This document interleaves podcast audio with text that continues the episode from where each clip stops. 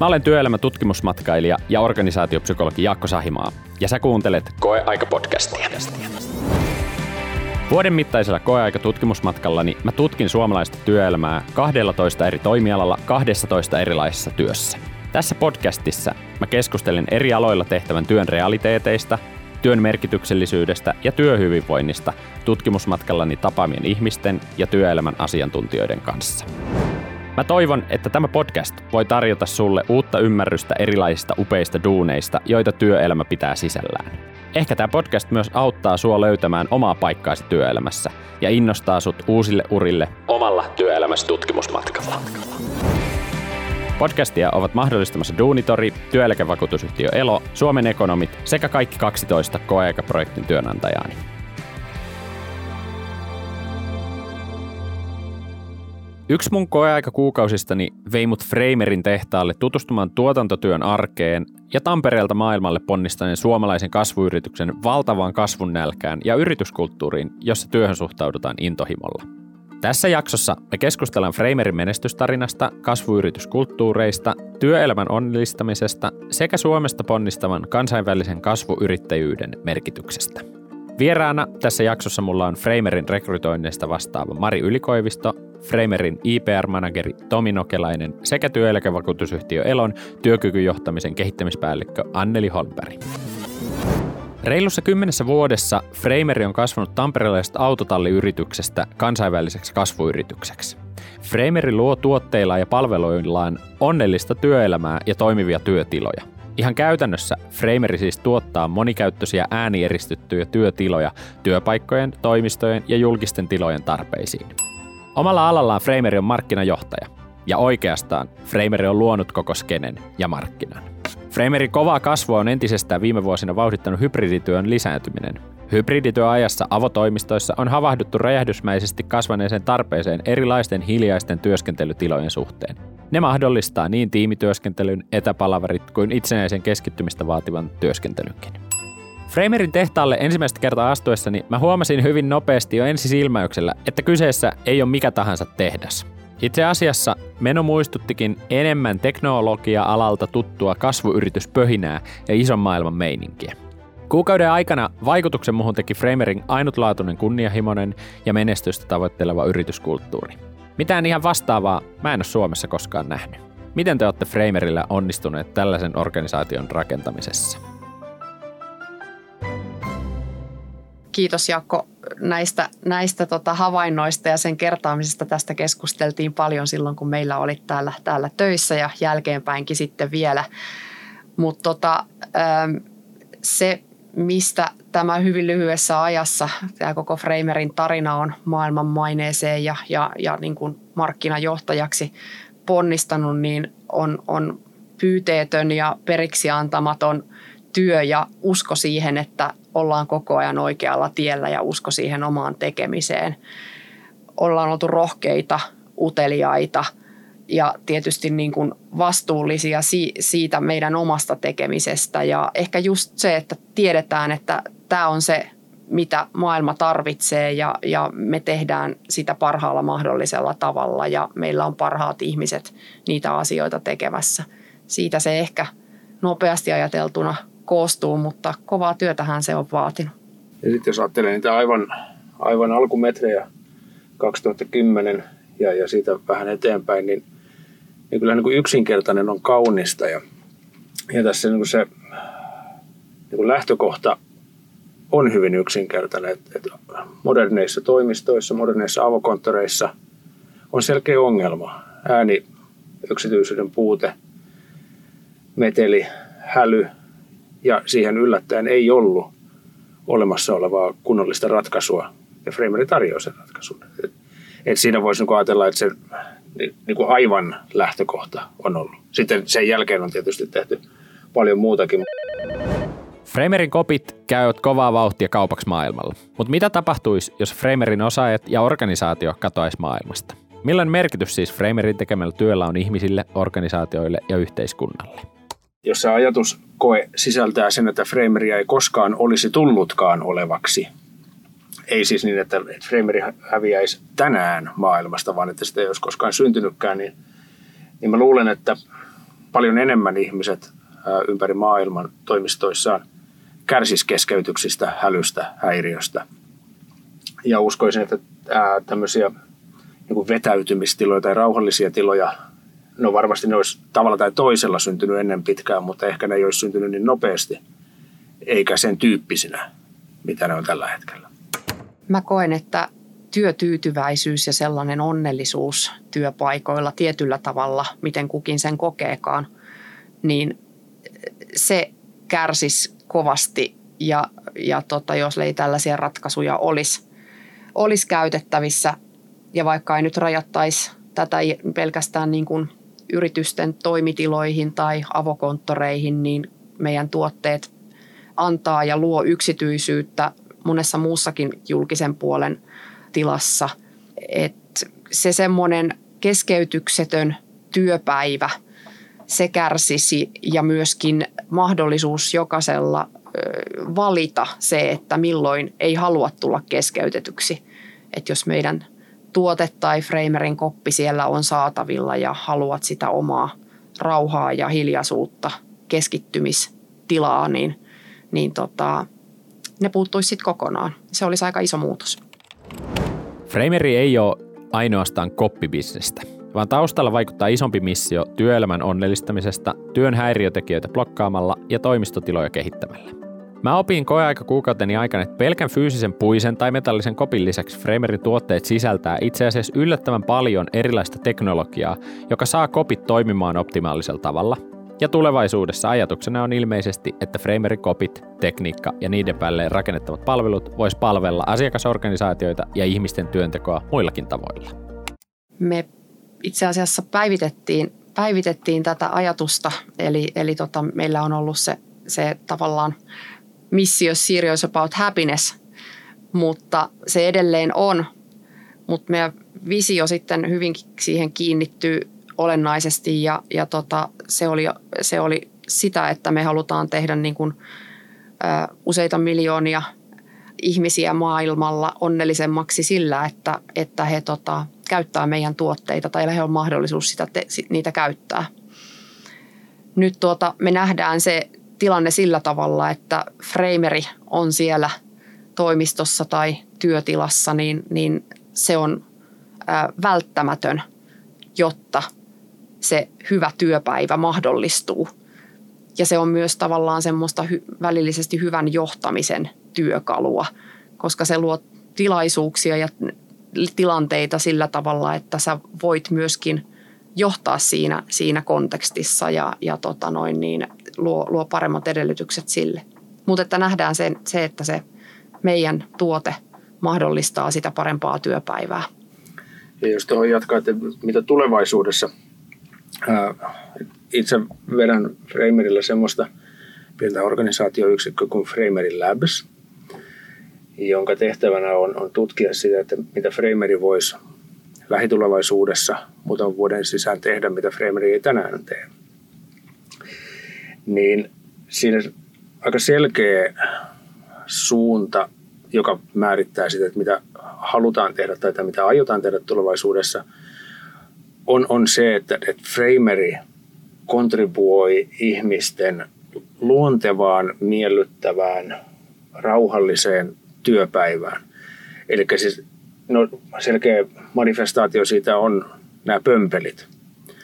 Mutta me halutaan katsoa niin paljon laajemmin sitä, että, että mitä ihmisten työpäivät on, mitä ne pitää sisällään, minkälaisia haasteita siellä on, minkälaisia – ehkä ärsytyksen kohteita, mikä ei, ei solju niin kuin pitäisi, mihin kuluu turhaan aikaa ja hakea siitä suunnasta niitä mahdollisuuksia, miten frameri voi auttaa ihmisten työarkea muutoinkin kuin vain, että nurkassa tai, tai keskellä aulaa on pömpeli.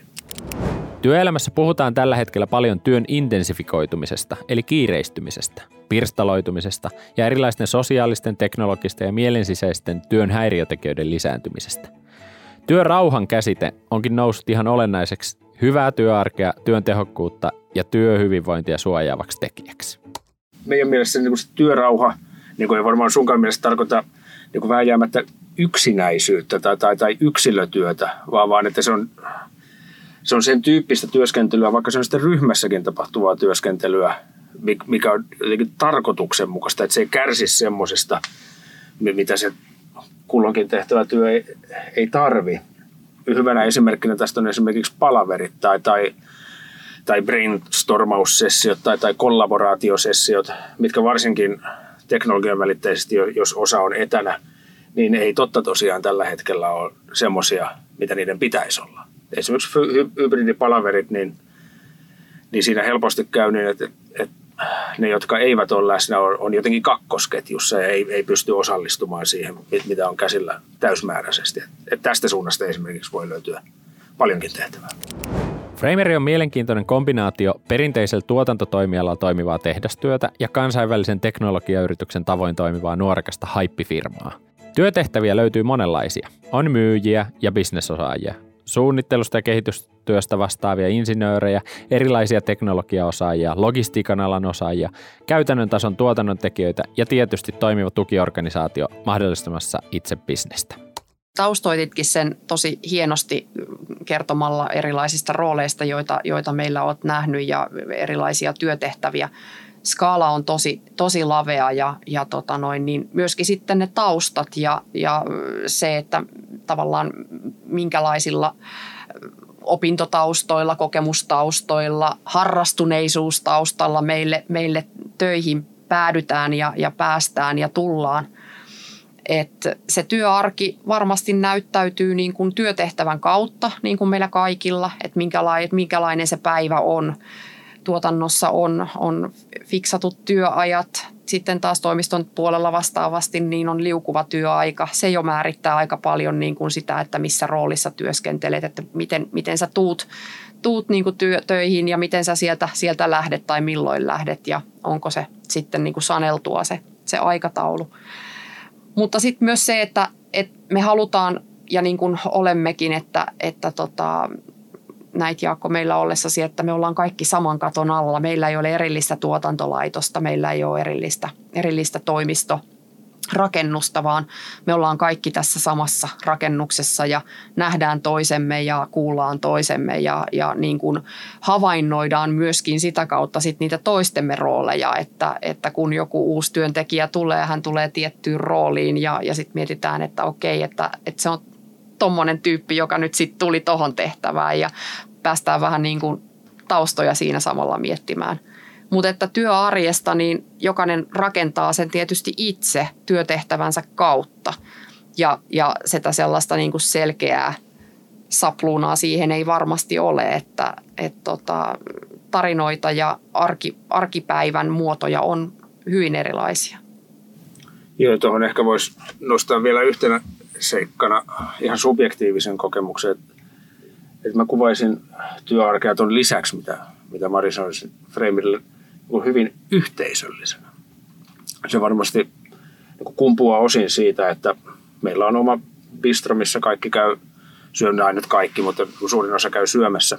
Siinä törmää, kaikkialla törmää, morjestella. Että se on, on hyvin yhteisöllistä. Ja, ja sitten mulla on aikaisempi tausta itsellä on IPR-lakitoimistosta, niin varsinkin siihen verrattuna niin, niin termi, mitä on käyttänyt kuvaamaan arkea ja kulttuuria Fremerillä, että se on pirskahteleva. Organisaatiokulttuurin terveyden tilaa voi tarkastella monenlaisin mittarein. Usein puhutaan terveistä, normaaleista, estyneistä tai sairaista organisaatiokulttuureista. Itse mä lukisin Framerin terveiden organisaatiokulttuureiden kategoriaan. Kiinnitin huomiota Framerillä viettämän kuukauden aikana erityisesti Framerikulttuurin yhteisöllisyyteen ja yhtenäisyyteen. Yhtenä ihan konkreettisena positiivisena tekijänä yhteisössä oli nähtävissä moikkauskulttuuri, jossa tuntemattomiakin kollegoja ja tehtaalla vierailijoita moikkailtiin suomalaisille hieman epätyypilliseen tapaan melko estottomasti. Tietynlainen pirskahtelevuus, rentous ja keveys tuntuu olevan osa Framerin tekemisen meininkiä eikä se ollut lainkaan pois siitä kunnianhimoisuuden ja tavoitteellisuuden määrästä, mitä firmassa oli nähtävillä. Ilokseni huomasin myös, että Framerillä ei ollut nähtävillä myöskään jakautumista kahden kerroksen väeksi, vaikka erilaisissa rooleissa toimiminen myös luo hyvin erilaisia realiteetteja työarkeen. Millaisten asioiden varaan Framerin kulttuuria on pyritty tietoisesti rakentamaan? Kyllä se varmasti pitkälti sieltä arvomaailmastakin lähtee, että et tota, arvot on tietysti koko kulttuurin pohja. Ne luo niitä yhteisiä toimintatapoja ja pelisääntöjä ja tavoitteita meille ja, ja tota, kun ne tehdään näkyväksi ja sitten niistä puhutaan, puhutaan ja käydään sitä keskustelua, niin, niin se myöskin sitouttaa siihen yhteisten toimintatapojen ja pelisääntöjen ja tavoitteisiin sito, niin kuin, tota, siihen kokonaisuuteen. Et, tota, kyllähän se niin kuin semmoinen keskinäinen arvostus, se, että me ollaan omia itseämme töissä ja, ja se, se, että me arvostetaan toinen toisiamme sellaisena kuin on. Tähän haluan nostaa esimerkiksi sen esille, että meidän henkilöstökyselyssä on myöskin tähän liittyvä kysymys ja tuota, kyllä siellä sataa pinnaa lähestytään sen, sen osalta, että toteamme, että jokainen täällä saa olla sellainen kuin on. Siitä rohkeudesta ja uteliaisuudesta jo, niin kuin mainitsin tuossa aikaisemmin, niin, niin se tietysti on semmoinen asia, joka, joka kantaa – ja se on semmoinen elämän asenne täällä Framerillä. Ei, ei tarvi niin kuin olla sisäsyntyistä, mutta se tulee tästä ympäristöstä, että ollaan uteliaita niin kuin tulevaisuuden suhteen ja, ja, ja sekin yhdistää, että, että halutaan kokeilla uutta ja me ollaan tehty käytännössä tuossa kopissa ja tulevaisuuden kopeissakin on paljon sellaisia asioita, mitä ei ole tehty koskaan aikaisemmin. Mutta sitten se läpinäkyvyys niin kuin kaikessa ja, ja niin kuin tiedon jakaminen ja miten me teemme päätöksiä ja, ja annetaan ja vastaanotetaan palautetta ja, ja tätä, tä, näitä asioita, niin ne on yksi tärkeä osa, mistä, mistä niin kuin meidän henkilöstökin nostaa, nostaa positiivisella tavalla asioita esille. Sitten semmoista hyvää arvostelukykyä ja vastuunottoa tietysti jokaiselta meiltä – meiltä kaivataan ja, ja vaaditaankin siinä, että saadaan asiat ja yhteispelillä tulokset pöydälle, että siinä on monta eri kulmaa. Mari sanoi, että, että tehdään asioita ensimmäistä kertaa, niin, niin se on ehkä semmoinen jonkinlainen niin kuin, niin kuin henkinen liima, mikä, mikä ihmisiä sitoo yhteen. Että, että jos ottaa esimerkiksi tämän uusimman tuotteen Framery Onein, niin siinä käytetään autoteollisuudesta tuttuja tuotantoteknologioita, mitä nyt ainakaan siis tällä toimialalla, en tiedä onko kalusteteollisuudessa ylipäätäänkään käytetty. Ja tuotekehityksessä valtaosa ihmisistä ei ole semmoisten tuotantoteknologioiden kanssa henkilökohtaisestikaan ollut, ollut tekemisissä, jolloin siitä tulee jonkinlainen semmoinen niin kollektiivinen ei nyt sano hyppy tuntemattomaan, mutta semmoinen, että koitetaan nyt ensimmäistä kertaa tehdä tämmöistä. Että ollaan niin kuin kollektiivisesti semmoisen niin hypyn äärellä. Ja sitten sikäli kun se hyppy onnistuu, niin sitten ollaan kollektiivisesti myös tyytyväisiä, että, että yllettiin siihen. Ja se, mitä nyt ollaan tekemässä esimerkiksi tuotekehityksen, niin siinä on niin kuin sama mentaliteetti. Eli mä luulen, että niin kuin, niin kuin tämä on jonkinlainen semmoinen niin kuin henkinen yhteinen nimittäjä, minkä kaikki jakaa. Ennakkoluulottomuus, kunnianhimoisuus, psykologinen turvallisuus, uskallus tehdä virheitä ja ylpeys, kun saadaan asioita aikaiseksi, oli teemoja, joita mä listasin kuukauteni aikana Framerin kulttuuria kuvaaviksi ilmiöiksi. Ja voisi ajatella, että kasvuyritykset leimallisesti on semmoisia, että ne kasvaa juuri siksi, että ne tekee semmoista, mitä aikaisemmin ei ole tehty, jolla onkin kysyntää, jolloin ehkä useammatkin kasvuyritykset saa virtaa kollektiivisesti tämmöistä niin kuin, niin kuin hypystä tuntemattomaa ja että onnistutaan siinä, mitä aikaisemmin kukaan ei ole tehnyt. Ja jos voi vielä toisen asian nostaa, en, en tiedä onko tämä sopivaa kielenkäyttöä podcastissa tai onko tämä edes meillä mihinkään arvoihin ää, kirjattu, mutta on kuullut, mikä on hyvä luonnehdinta, että, että Framerille ei rekrytoida kusipäitä. Ja mä voin kyllä tämän allekirjoittaa. Mä en itse en ole täällä vielä yhteenkään kusipäähän törmännyt. Ja uskoisin, että tämä on niin hyvin tärkeää, jotta ihmiset, jotka täällä on, niin on, jos ei samanhenkisiä, niin, niin kuitenkin jotenkin niin kuin arvoiltaan ja, ja käyttäytymistavoiltaan niin kuin osoittaa samaan suuntaan.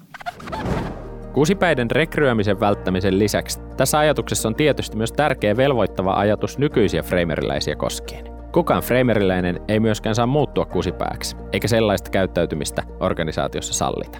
Jokaisessa työssä on omanlaisiaan työn kuormitus- ja voimavaratekijöitä. Tuotantotyössä omanlaiset fyysiset ja henkiset kuormitustekijät, koppien suunnittelussa ja muussa tietotyössä omanlaisensa. Ylipäänsä kasvuyrityksessä työskenneltäessä on myös yleisesti tietynlaisia työtahtiin, kiireeseen ja kunnianhimoisuuteen liittyviä kuormitustekijöitä havaittavissa. Millaisia työhyvinvoinnillisia tekijöitä te Framerin työssä ja kasvuyrityksessä työskentelyssä tunnistatte? Mari Ylikoivisto, Tomi Nokelainen ja työeläkevakuutusyhtiö Elon työkykyjohtamisen kehittämispäällikkö Anneli Holmberg. Ehkä se tyypillisin on se, että, että kun ihmiset ovat innostuneet siitä tekemisestä ja työstään – ja niin kuin tässä on todettu, että kun tehdään asioita ensimmäistä kertaa ja yhdessä, yksin, yksin harva pystyy asioita edistämään määräänsä enempää. Siihen tarvitaan muitakin.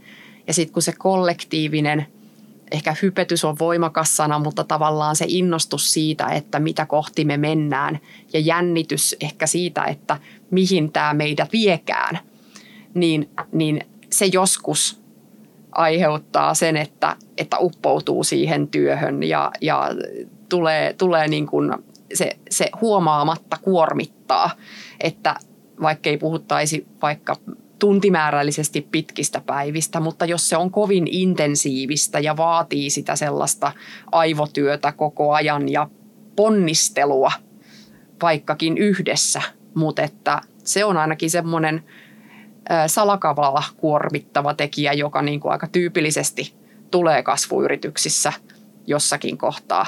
Et se vaatii valveutuneisuutta ja sellaista ö, omasta tekemisestä ja hyvinvoinnista vastuunottoa ja itsensä kuuntelemista ja havainno, havainnoimista, että miss, missä menen ja mikä on, mikä on niin kuin järkevissä rajoissa ja määrissä työn kannalta.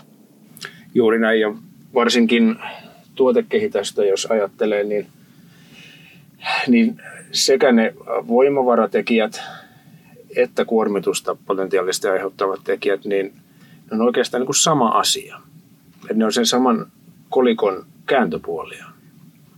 Et jos tuotekehityksessä suunnittelutehtävänä on jokin, ja siinä ei ole mitään aikaisempaa esimerkkiä, että se voidaan tehdä miten hyvänsä, niin silloinhan on paljon vastuuta, paljon vapauksia, paljon sijaa luovuudelle ja, ja ideoille, mutta taas toisaalta sitten se on niin kuin, niin kuin templatein puute ja, ja suuntaviivojen puute aiheuttaa sitten epäröintiä, aiheuttaa riskien kokemuksia, aiheuttaa ehkä työajan pitenemistä, mutta siis it cuts both ways. Ja mikä ehkä sitten on myöskin leimallista – kasvuyritys versus korporaatio dikotomialla, että korporaatiossa voi luottaa prosesseihin, että kun teen oman osani, niin, niin prosessi varmistaa, että asiat menee maaliin saakka. Kasvuyrityksessä taas joko prosesseja ei ole tai, tai sitten ne on ainakin jatkuvassa muutoksessa. Eli ei sit, sillä lailla voi luottaa prosesseihin, mikä myöskin luo ehkä niin kuin epävarmuutta tai, tai kuormitusta.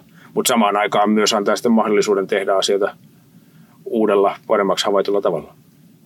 Ja juuri toi, mitä Tomi, Tomi toi esille, että, että prosessit ovat jatkuvassa muutos jatkuvan muutoksen alla, eli kun, kun skaalataan ja, ja yritys skaalautuu ja, ja tulee niitä äh, tota, piikkejä lähinnä ylöspäin, niin silloin pitää reagoida niin kuin ihan joka taholla nopeasti. Ja se näkyy sitten tietysti siinä, että, että saattaa se työkuormakin hetkellisesti nousta ehkä jopa vain siksi, että ei ole keinoja tavallaan tähän uuteen tilanteeseen, että ei ole koettu jotakin aikaisemmin ja nyt keksitään sitten niin kuin toimintatapa tai malli siihen, että miten tämä, tämä niin kuin parhaiten taklataan, jotta me saadaan niin kuin paras mahdollinen tulos ja, ja silti niin kuin se hyvinvointi siinä, siinä pysyy kaikkien, kaikkien tuota osalta.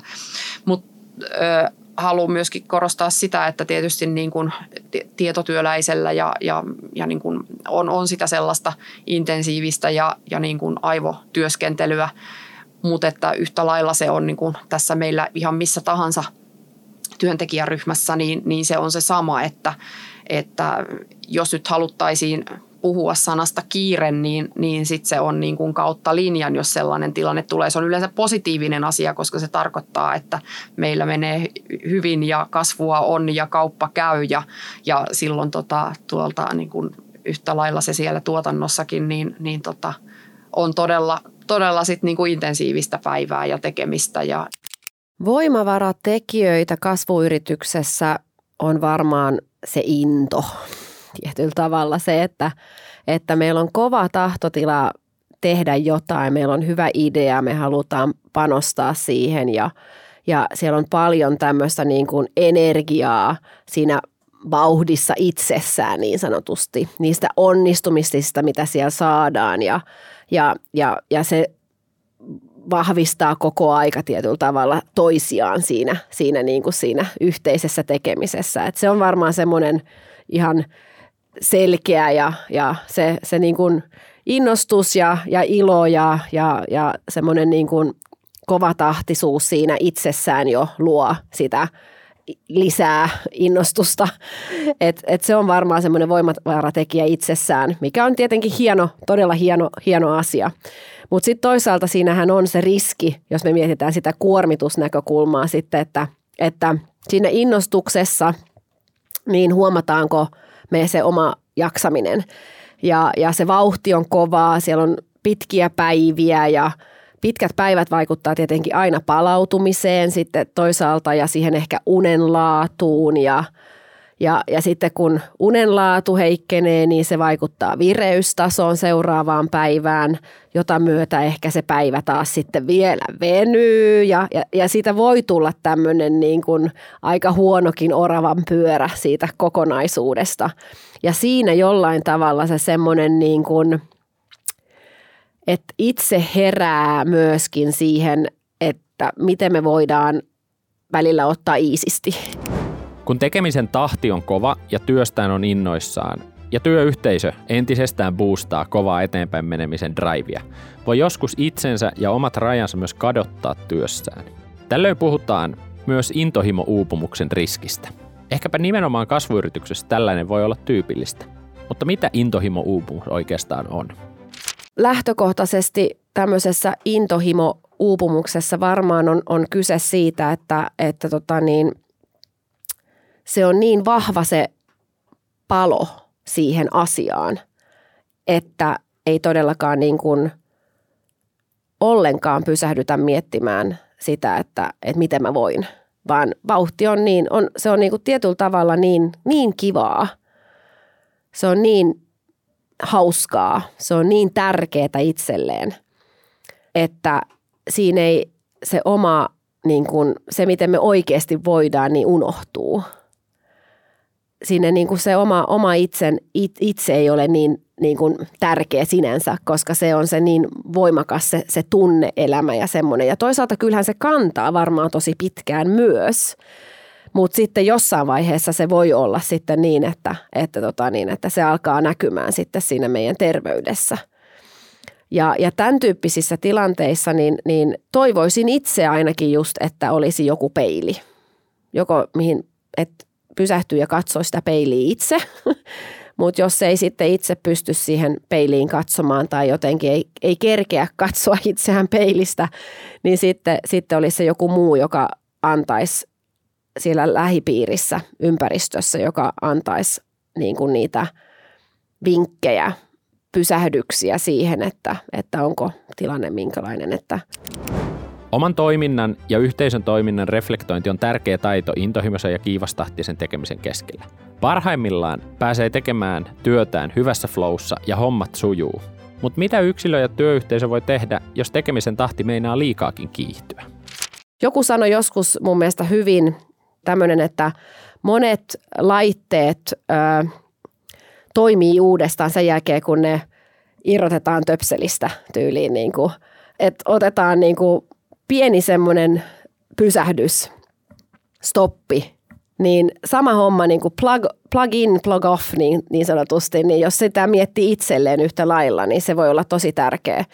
Eikä se on se omien niin kuin signaalejen tunnistamista. Että kyllä meidän keho ja mieli yrittää kertoa varmaan meille asioita, mutta silloin kun meillä on ihan hirveä tahti päällä, niin me ei varmaan ehkä kuunnella itseämme siis sillä tavalla. Me ei niin kuin huomata niitä signaaleja ja joskus mä saatan, tai siis ajattelen näin, että, että varmaan joskus se voi jopa olla se työkaveri, joka huomaa ensiksi kuin itse, kun se, siellä mennään niin kuin pää kolmantena jalkana eteenpäin, niin se voi olla, että se työkaveri on se, joka näkee, näkee sen, että hetkinen, että nyt, nyt mennään niin kuin liian lujaa.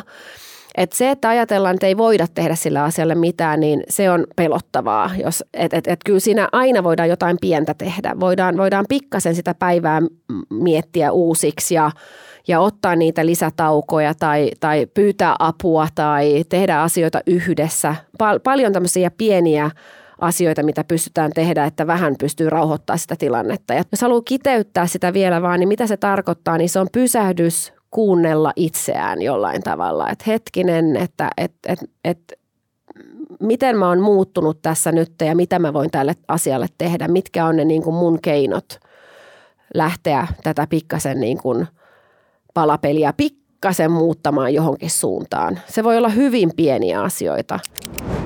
Meillä on työelämässä monia erilaisia dynamiikkoja, jotka johtaa työtekemisen tahdin kiihtymiseen ja kiihtymiseen. Ja vaan vähän erilaisia tekemisen tahtia jarruttavia ja järkevöittäviä jarruja. Entä millä keinoin yritys ja organisaatio siis voi välttää kollektiivisesti tekemisen vauhdin kiihtymisen liian kovaksi? Itse ajattelen, että aina ollaan puuttu palautumisesta tosi paljon siellä niin kuin yksityiselämän puolella, mutta olisi hy- syytä varmaan kaikissa yrityksissä, mutta erityisesti näissä kasvuyrityksissä myöskin, missä tahti on kovaa, niin miettiä oikeasti, mitkä on niitä palautumisen keinoja työpäivän aikana. Miten me voidaan siellä antaa toisillemme energiaa ja, ja, ja armoa ja, ja semmoista niin kuin huokosuutta siihen päivään. Öö, tai sitten jos ei päivää, niin viikkoon. Et ajatellaan, että jos on, että et, et viikonkin aikana löytyisi niitä päiviä, jotka olisi vähän löysempiä, et ei olisi niin täynnä sitä, sitä tota niin, tekemistä. Toisaalta tietenkin hyvä ehkä vähän kyllä keskustellakin siitä, että siellä niin kuin työpaikalla, että ei annettaisi vaan sitä esimerkkiä, että ollaan superihmisiä ja voidaan tehdä 24 tuntia päivässä töitä, vaan että annettaisiin myöskin sitä esimerkkiä siitä ja uskallettaisiin niin kuin näyttää sellaista esimerkkiä, että välillä täytyy ottaa myöskin niitä, niitä hetkiä, jolloin, jolloin on sitä semmoista palautumista. Varmaan ihan tärkein on, on tämmöiset niin kuin one-to-one palaverit, eli että me jollain tavalla pysähdytään se pieni hetki – käymään se keskustelu ihmisen kanssa, enkä tarkoita silloin sitä työsuoritusta tai tehtävää tai muuta, vaan enemmän ehkä sellainen, niin kuin, että hei, että mikä on niin kuin jaksamisen tila, mikä on fiilis? Ja, ja, ja niin kuin pieni semmoinen keskustelu siitä, mikä kuormittaa ja, ja mikä menee hyvin tietyllä tavalla, Mit, mitkä työt sujuu ja mi, missä niin kuin kokee semmoista ehkä ylimääräistä kuormitusta – Joskus se kysymys on ehkä tärkeä, koska jos kysyy vaan, että no mikä fiilis, niin joo joo kaikki hyvin. Mutta jos mennäänkin vähän ehkä yksityiskohtaisemmin ja kysytään, että, tota, niin, että mitkä työt sujuu hyvin, niin kun, tai sitten just, että mitkä, mitkä tosiaankin tuntuu, että ne on vaikeita tai kuormittavat enemmän, niin silloin ehkä saadaan helpommin joku semmoinen niin kuin konkreettinen pysähdys taas aikaiseksi, pieni reflektoija siinä tilanteessa. Että et tämmöiset one-to-one keskustelut on varmaan tosi tärkeitä, mutta sitten toisaalta niin, niin tietenkin täytyy olla myöskin nämä ihan perustyökykyjohtamisen prosessit kunnossa. Eli että et tiedostetaan, mitkä tekijät vaikuttaa työkykyyn. Siinä on, on erilaisia keinoja tietenkin, eli ensikin täytyisi ymmärtää, että mitä riski- ja kautta kuormitustekijöitä tässä työssä on – että me osataan jo ennalta ehkä miettiä, että miten me voidaan niitä, ennaltaehkäistä niitä, niitä, niitä terveydellisiä niin kuin negatiivisia haitallisia vaikutuksia. Jos haluaa jotain kiteyttää sen one-to-onein lisäksi, niin on se, se yleensäkin se varhaisen, varhaisen välittämisen kulttuuri. Että kysellään kuulumisia, arvioidaan kuormitustekijöitä, yhdessä mietitään myöskin niitä palautumisen keinoja – ollaan hereillä siinä, että tässä voi olla riski, että joku alkaa voimaan huonosti, koska mennään niin kovaa. Framerilla kunnianhimoisuuden ja kovan kasvutahdin keskellä myös hyvään johtamiseen, ihmisten hyvinvointiin ja työssäjaksamiseen panostetaan ja ymmärretään, ettei kasvua ja tulosta voi raapia ihmisten selkänahasta, vaan se pitää tehdä kestävällä tavalla. Itselleni Frameri näyttäytyi monella tapaa unelmaorganisaationa, mutta miten sinne halutessaan pääsee töihin? Kaiken kaikkiaan se, mitä tässä on keskusteltukin, että, että miten niin kuin monenlaista osaamista ja ammattitaitoa – ja sitten sen osaamisen ja ammattitaidon saumatonta yhteensovittamista vaaditaan siihen, että se puhelinkoppi tuosta takaovesta lähtee maailmalle. Se ei ole ihan yksinkertaista eikä, eikä simppeliä siinä mielessä, että, että nyt mitä vain tai kuka vain. Että kyllä se ammattitaito niin kuin joka taholla on oltava läsnä. Joko se on aikaisemmalta opittua kokemuksen kautta, harrastuneisuuden kautta – opiskelujen kautta. Tai sitten se voi olla ihan täällä opittua, että polkuja on monenlaisia. Roolit on yhä pirstaleisempia, spesifimpiä ja, ja tota, kyllä me tarkkaan aina sit mietitään se profiili, kun me lähdetään uusia henkilöitä hakemaan tai uusia rooleja täyttämään, että mitä se oikeasti on nyt, se tekeminen meillä, se rooli ja miltä se näyttäisi parin vuoden päästä – ehkä lisäisin tuohon, että, että se julkinen, ehkä stereotyyppinen oletettu kadunmies mielikuva Framerista ja meidän tämänhetkiset osaamistarpeet, niin ne, ne ei ole ehkä ihan yksi yhteen. Framerilla tällä hetkellä tarvitaan ja varmaan jatkossa vielä enemmän ää, data scientist-osaamista, ohjelmistotekniikan osaamista – algoritmiikan osaamista, sensoroinnin osaamista, siis semmoista, mitä ei ehkä nyt ensikädessä yhdistäisi puhelinkoppeihin. Ja kun mainitsit tuosta bisnesosaamisesta, niin, niin sekin on jälleen ehkä aika yllättävän niin kuin suuri kirjo ja, ja niin kuin monimuotoinen paletti. Jos koppeja menee yli 70 maahan eri kielialueille, kulttuurialueille, logistisiin konteksteihin, to, tosi erilaisten kuljetusyhteyksien päähän.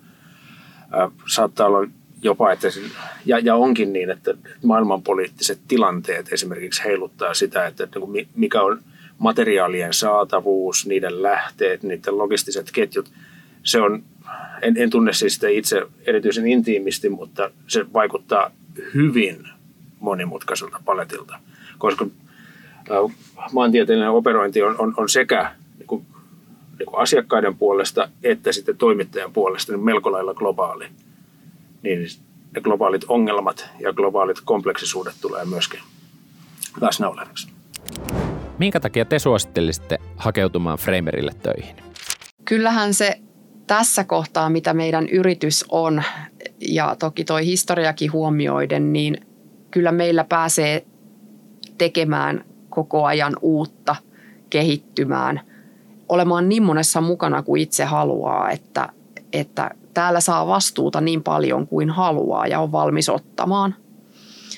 Ja myöskin sitten se semmoinen viihtymisen ja välittämisen ilmapiiri, mitä tästä nyt on niin kuin huokunut jo keskustelusta, niin kyllä me se luvataan lähtökohtaisesti ihan jokaiselle, joka meille töihin tulee – me tehdään monella taholla koko ajan jotakin uutta ja sen kehittämisessä ja suunnittelussa tavalla tai toisella voi olla mukana alusta alkaen ja jokaisella on se oma kädenjälkeensä siihen lopputulokseen, vaikka se ei olisi ihan konkreettista, mutta se on vähintäänkin välillistä, koska yhdessä me onnistutaan ja yhdessä me tätä tehdään. Painottaisin ehkä juuri sitä, että, että pääsee todellakin niin kuin vaikuttamaan siihen, mitä tehdään ja, ja, ja mitä itse tehdään. Et, et vaikka, sanotaan nyt vaikka, että toimitusjohtaja on niin kuin asiasta jotain, että, että näin pitäisi tehdä, niin se on kuitenkin useimmiten sellaisella provisolla, että prove me wrong. Ja sitten, jos osoittaa, että asia voi tehdä paremmallakin tavalla, niin sitten se tehdään sillä tavalla. Mikä teille henkilökohtaisesti tekee omasta työstäni mielekästä, motivoivaa ja merkityksellistä? Mulle tärkeää on aina ollut ihmiset ympärillä ja, ja se porukka, jonka kanssa saa töitä tehdä. Ja täällä, täällä kyllä ihmiset on, on juuri sitä parasta itseään, mitä, mitä voi olla. Huikeita kollegoita ja huikeita tarinoita ja, ja kokemusta ja sitten taas ei niin paljon kokemusta ja kaikki sopii yhteen, yhteen samaan yritykseen tosi hienosti. Tota, kyllä se ilmapiiri ja se, että sinuun luotetaan ja, ja tiedän, että, että niin kuin omalla ammattitaidolla ja, ja tekemisellä pystyy tuomaan, kantamaan sen oman korteensa kekoon ja se on merkityksellistä.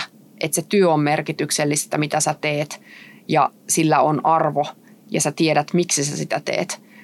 Niin, niin se, se, että on, on sitä kontekstia siinä ympärillä ja tavoitteet, mihin sä niin itse lähdet ja sitä sun tekemistä ohjaat, niin, niin tota, se kokonaisuus kyllä mua ainakin viehättää. Ja kohtalaisen pitkä työura on jo takana ja, ja täytyy sanoa, että, että kyllä tähän yritykseen niin kuin joka päivä tosi mielellään on tullut töihin, että huikea kokonaisuus. Henkilökohtaisesti omasta puolestani, niin mun tiimi työskentelee siis niiden asioiden äärellä, että mitä Frameri ei tee tänään, mutta voisi tulevaisuudessa tehdä, niin, niin se on kyllä huikean kiehtova asia, koska siihen ei ole, ei ole meillä vastauksia, ei ole kenelläkään Framerilla vastauksia, ei ole kenelläkään toimialallakaan vastauksia, jolloin se tehtävänäasettelu on niin melko avoin ja, ja se on niin oikeastaan niin meistä ja meidän nokkeluudesta ja, ja mielikuvituksesta kiinni, että, että mitä me sitten löydetään. Että se on niin avoin valtakirja, haastava valtakirja ja toisaalta taas Framerin tulevaisuuden kannalta aika tärkeäkin valtakirja.